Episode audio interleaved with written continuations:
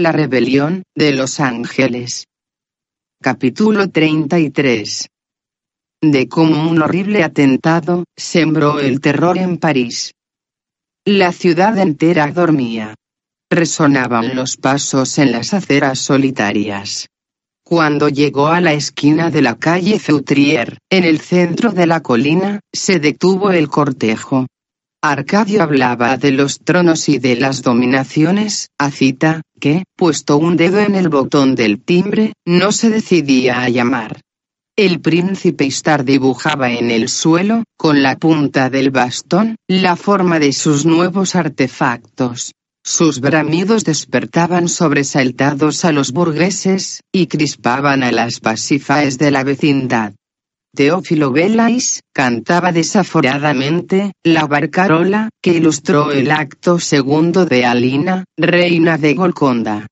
Mauricio, valiéndose de la mano izquierda, por tener la derecha impedida, contendía con el japonés, en un asalto animadísimo, arrancaba chispas a los adoquines, y gritaba sé, con voz chillona. El sargento de policía, Groye, se hallaba meditabundo, plantado en la otra esquina.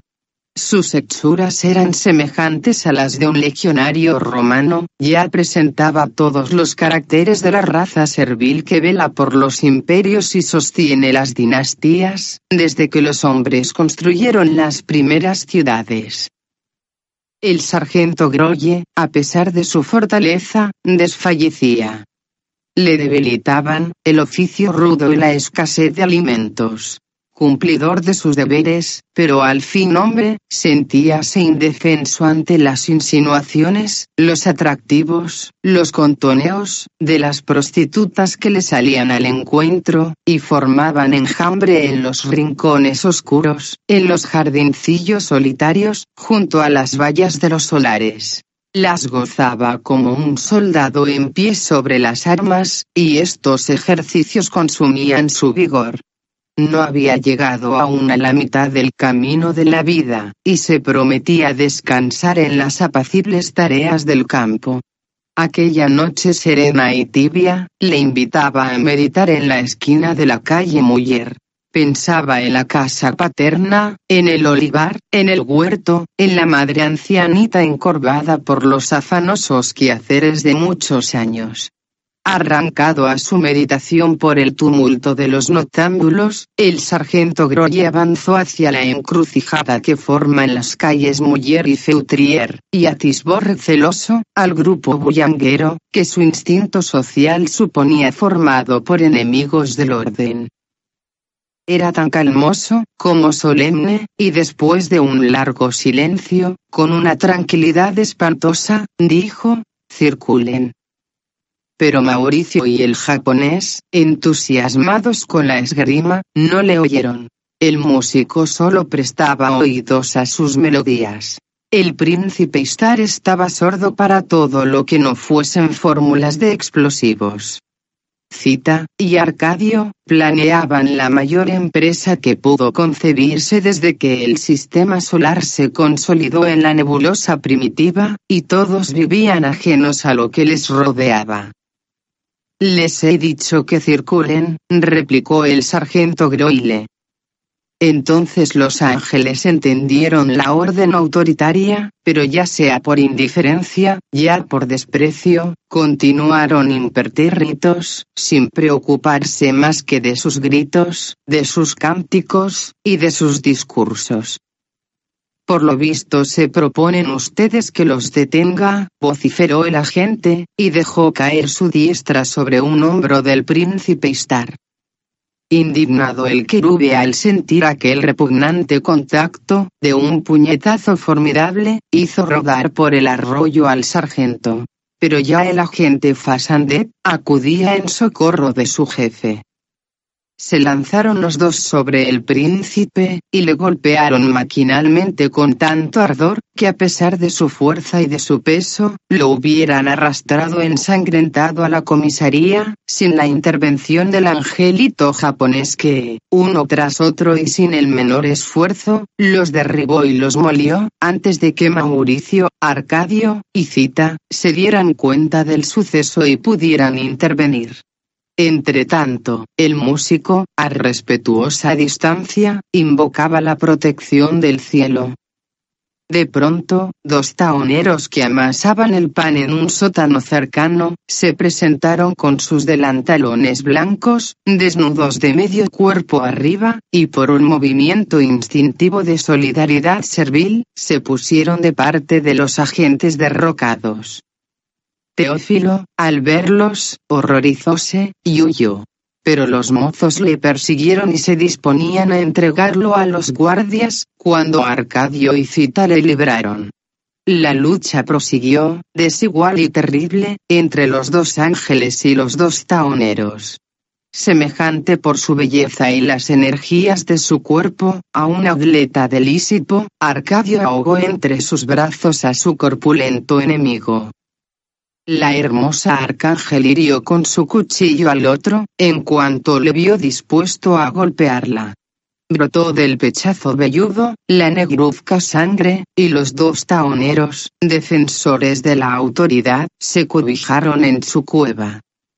El agente Fesandet, continuaba inerte, de bruces en el suelo, pero el sargento Groye, que se hallaba de nuevo en pie, después de tocar un silbato para que acudieran en su auxilio, arremetió contra el joven de Sparvieu, el cual tenía un solo brazo para defenderse, y disparó su revólver con la mano izquierda. El sargento sintió la bala en el corazón. Desplomóse. Lanzó un profundo suspiro, y se nublaron sus ojos en la oscuridad eterna. Entretanto, se abrían las ventanas, a las que se asomaban muchos vecinos. Oyóse un tropel de pasos. Por la calle Feutrier, adelantaban dos agentes ciclistas. En aquel momento, el príncipe Istar arrojó una bomba que hizo estremecer el suelo. Apagó la iluminación. El gas derrumbó algunas casas, y envolvió en densísima humareda la huida de los ángeles de Mauricio. Arcadio y Mauricio creyeron lo más prudente, después de aquella inconcebible aventura, volver a su entresuelito de la calle Roma. Era seguro que de momento no inspiraran sospechas, y muy probable que no los persiguiesen jamás por aquel suceso, porque la bomba del querube suprimió, felizmente, los testigos presenciales. Al amanecer, se durmieron, y no habían despertado aún a las diez de la mañana, cuando el portero les entró el té. Mientras comían tostadas con manteca y jamón, Mauricio dijo a su ángel, yo suponía que un crimen era una cosa extraordinaria, y ahora comprendo mi engaño, y ahora comprendo que no hay en el mundo, nada más natural y sencillo. Ni más conforme a la tradición, respondió el ángel. Durante muchos siglos fue indispensable para el hombre, matar y despojar a los hombres. Aún hoy, se acostumbra en la guerra.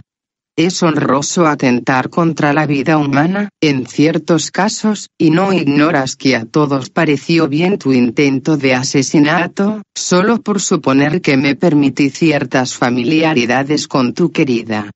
Pero matar a un sargento de policía, no es honroso para un joven de buena sociedad. Cállate. Repuso Mauricio. Cállate, malvado. Yo maté a ese pobre sargento instintivamente, sin darme cuenta. Y esto me entristece. Pero no es mía la culpa. Tú me arrastras a la rebelión, a la violencia. Tú eres el asesino. Me deshonras, y sacrificas mi tranquilidad y mi satisfacción, a tu orgullo, a tus odios. Inútilmente, porque no realizarás tus propósitos, Arcadio. El portero entró los periódicos, y Mauricio palideció al ver que anunciaban con enormes titulares, el atentado de la calle Feucrier. Un sargento muerto, dos agentes ciclistas y dos taoneros, gravemente heridos. Tres casas hundidas, numerosas víctimas. Se le cayó de las manos el periódico, y dijo con voz sollozante, Arcadio, ¿no hubiera sido mejor que me mataras en el jardincillo de Versalles, mientras el mirlo cantaba, y se abrían las rosas? Extendíase por todo París el terror. En las plazas y en las calles populosas, las comadres se hacían cruces, al oír el relato del crimen, y reclamaban para los culpables, dolorosos y cruentos suplicios. Los tenderos hablaban desde el quicio de su puerta, y seguros de que los autores de aquel delito eran los anarquistas, los sindicalistas, los socialistas, los radicales, pedían leyes de represión. Imaginaciones más sagaces, lo atribuían todo a manejos de los judíos o de los alemanes. Reclamaban la expulsión de los extranjeros, Hubo muchos que, seducidos por las costumbres americanas, creían oportuno el linchamiento. Las noticias publicadas por los diarios agravábanse con rumores siniestros. No era solo una, eran varias, las explosiones en diversos puntos de la capital. En todas partes aparecían bombas, Muchos individuos con facha de malhechores, habían sido apaleados por las turbas, que los entregaron a la policía, en estado muy lamentable. Un borracho que gritaba en la plaza de la República, moran los polizontes, fue despedazado por la muchedumbre. El presidente del Consejo de Ministros, conferenció extensamente, con el prefecto de policía, y acordaron arrestar a cinco o seis apaches, entre los 30.000 que disfruta la capital, seguros de que así calmarían la efervescencia de los parisienses y el jefe de la policía rusa, creyó reconocer en el atentado, los procedimientos nihilistas, y solicitó que fueran conducidos a San Petersburgo, una docena de refugiados. También se hicieron algunas extradiciones relativas a los asuntos de España. Medidas tan prudentes y enérgicas, tranquilizaron a París, y los diarios de la noche felicitaban al gobierno. Los heridos mejoraban, hallábanse ya fuera de peligro, y reconocían a sus agresores, en todos los individuos que les presentaban. El sargento Groye no resucitó, es verdad, pero dos mujistas velaron su cadáver, y el presidente del consejo en persona, puso la cruz de la Legión de Honor, en el pecho de aquella víctima del deber. Con la oscuridad y el silencio de la noche, se volvió a sentir pánico. En la avenida de la Rebelión, descubrieron dos agentes, una galera de saltimbanquis guardada en un solar. La creyeron refugio de bandidos, buscaron el apoyo de otros compañeros, y reunidas ya suficientes fuerzas, con ayuda de numerosos transeúntes, se organizó el bloqueo. Hiciéronse 15.000 disparos de revólver, y después de volar con dinamita la galera, encontraron entre los residuos, el cadáver de un macaco.